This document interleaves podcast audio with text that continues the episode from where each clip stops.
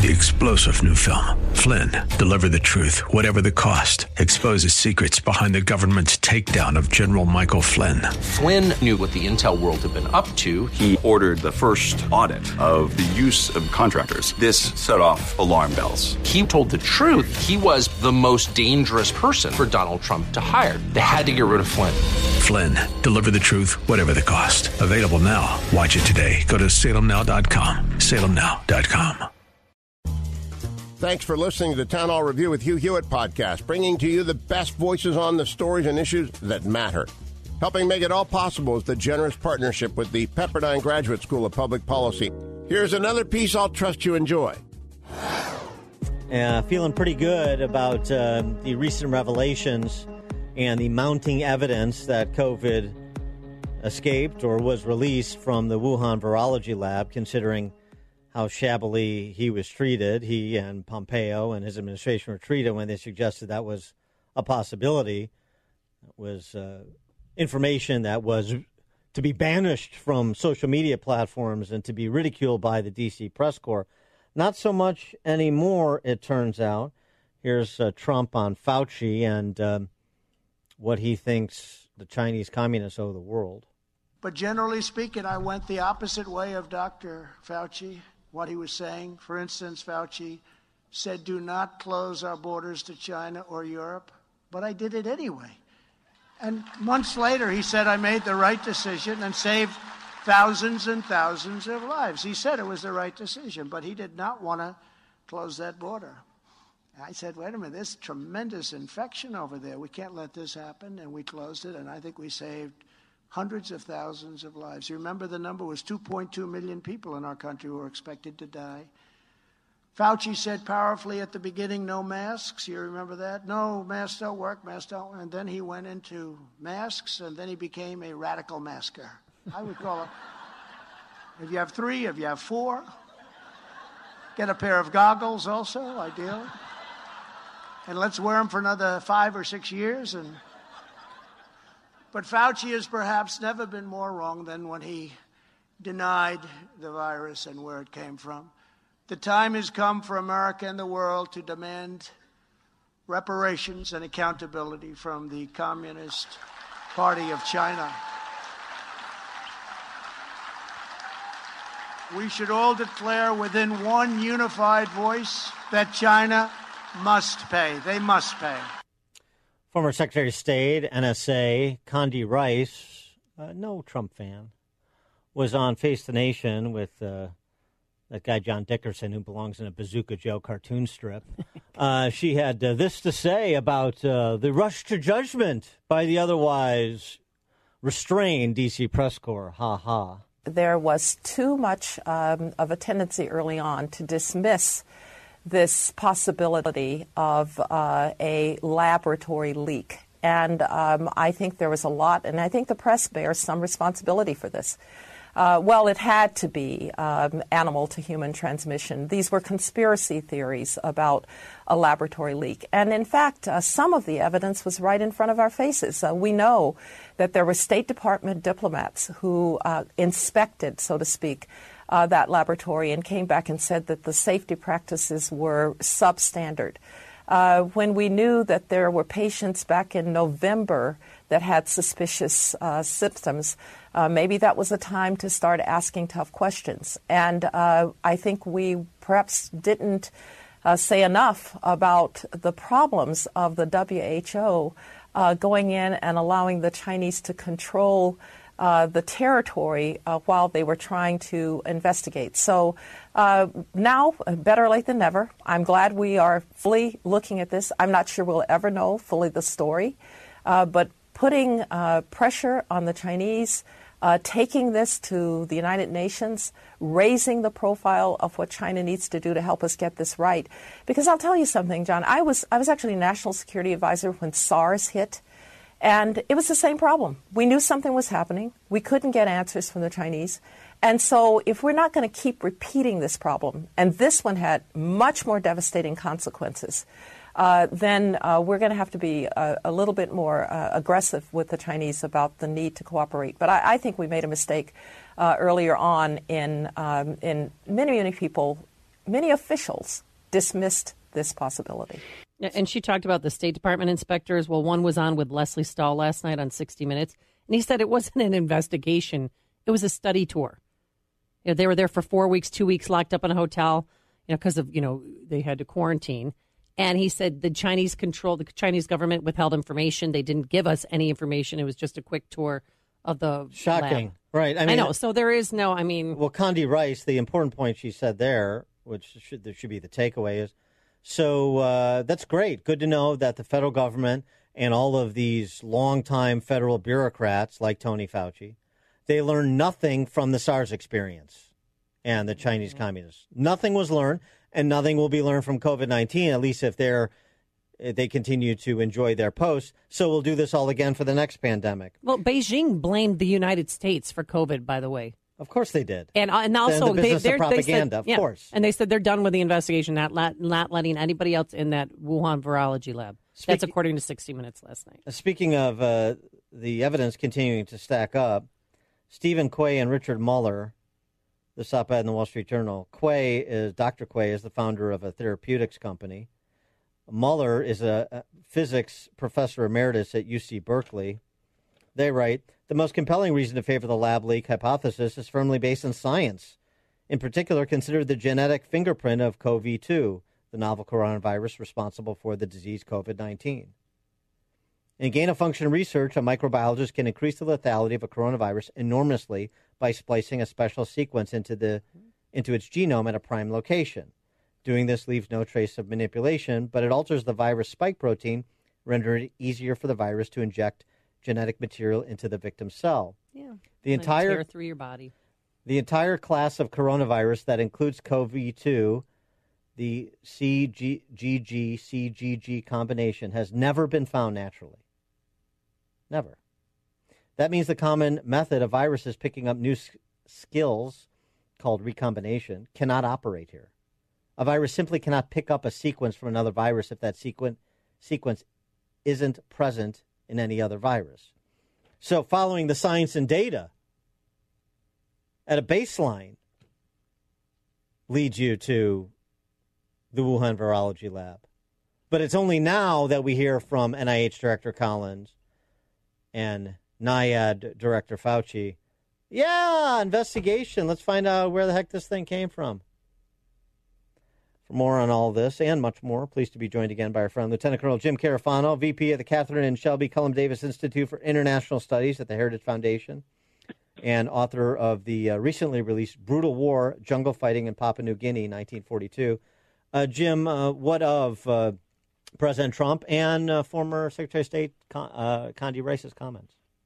Yeah, well, so what, that was first of all, that was I think just a PhD overview of where the debate stands. So, so kudos to you guys. So, the one the one piece that was missing was the censorship from social media, mm-hmm. Facebook, mm-hmm. Twitter, etc., where literally they shut down the debate and essentially cut off one of the the most important aspects of a free and open society, which is the ability to argue and debate things in public space. These these were the young men and women who, you know, when they were long-haired kids with no money in their pocket, dreamed about creating a space where Americans could create and innovate and share and debate ideas, and yet they actually contributed in a in a great a great wrong to the American people which is essentially they censored a very, very important and legitimate issue. And you know, rather than like the New York Times and the Washington Post and every, everybody else just kind of creepingly acknowledge this and you know going back and they're changing headlines and everything else, I I would love to see the big companies stand up and do uh, a joint assessment investigation and explain to us why they failed us. Well, you know that would be nice, but again, where where is that pressure going to come from? I, the Republican Party alone it doesn't seem sufficient, uh, as as as we But it know. ought, it ought we- to come from these companies. well, I mean, Okay. they created these companies for the express purpose of enriching our lives. They put us in jeopardy by hiding the truth. This would be like at the outbreak of World War II, if people said, "Well, you know, the Germans didn't start this. You know, it, you know, the Poles might. You know, it was probably the Poles, and we need to censor anything that says the Germans did this because you have a lobby in the United States that didn't want to go to war and didn't want the truth out. They've done a grave wrong here, and I think for look, even from a fiduciary responsibility for wanting the people to use and trust their products, they should come clean on how they screwed up and what they're going to do to make sure it never happens again. Mm-hmm. There's a another aspect of this uh, reflection on the last year. So one is the geopolitical importance of the origins because. Uh, and and you know this this by the way the one thing I don't like when Condi Rice says this you know we may never know the truth yeah I, maybe but I, I don't want to I don't want to start there I want to we're we're going to find the truth we have to find the truth because it impacts our understanding of China, what we should be doing in the present, and what China's future role in the world is going to be going forward. And it's not just from an American perspective, obviously, because this was a global pandemic. This is from a, a world's perspective. So this like idea, oh, you know, we may not be able to get it. Well, when China doesn't want to to be transparent, shock, um, we should be focusing the world's attention on pressure pressuring China, the WHO, and all of their other appendages to uh, give us the information that we want. Right. So there's there are two things that we should be doing right now, and and we should and they should be on on warp speed, much like when President Trump developed the vaccine to combat the virus to begin with. One is we need a global health surveillance network that is not dependent on China and the World Health Organization to alert us to the emergence of new potential pandemics. We should be putting that in place now. We're not. We're, we're actually doing the opposite. We are doubling down on the system that failed us in SARS and failed us in COVID. That's what we're getting from this administration. The other thing we should be doing is, is we should be leading a global charge to punish China. Mm-hmm. And, and we should start where, where it hurts them most. We should start with the Olympics. We should be leading a global movement that demands the Olympics be moved, not just for the genocide, but for the incredible mass murder that they perpetrated on the world because of how they responded to the pandemic and, and, and, and all the things that are demonstrably provable right now. And if we cannot move get the move the Olympics, we should be pressing for a, a global a political boycott, a global commercial boycott. Look, I don't want to punish the athletes. I mean, we tried that in yeah. in the '80 Olympics. I mean, that doesn't work. I mean, let people go, let them compete. We get all that. If they don't want to go, fine, they don't go. But you know, why should China just get all the medals? But but there's no reason any government official from any responsible government goes. There's no reason that any there's a commercial sponsor. Uh, there's no reason for even for a commercial broadcast. Um, that is the biggest in your face that would embarrass the Chinese right now. That's true. Um, that I can think of. But I mean, Beijing, I, I had no idea up until yesterday that they blamed us for COVID 19. I had not heard that well, before. They blamed Italy. They blamed every, they blamed everybody but themselves, and they they utterly hid the truth. And you know what's really galling about this is, you know, Rice mentioned the SARS epidemic. It, because they failed so miserably to really alert and share information with the globe on the SARS ep- epidemic. We put a whole rash of new World Health Organization's regulations in place to make sure that never happened again. And they violated all those, and that's why we we, we went through the pandemic. You know, the, the the what if of history is take out those regulations and read them.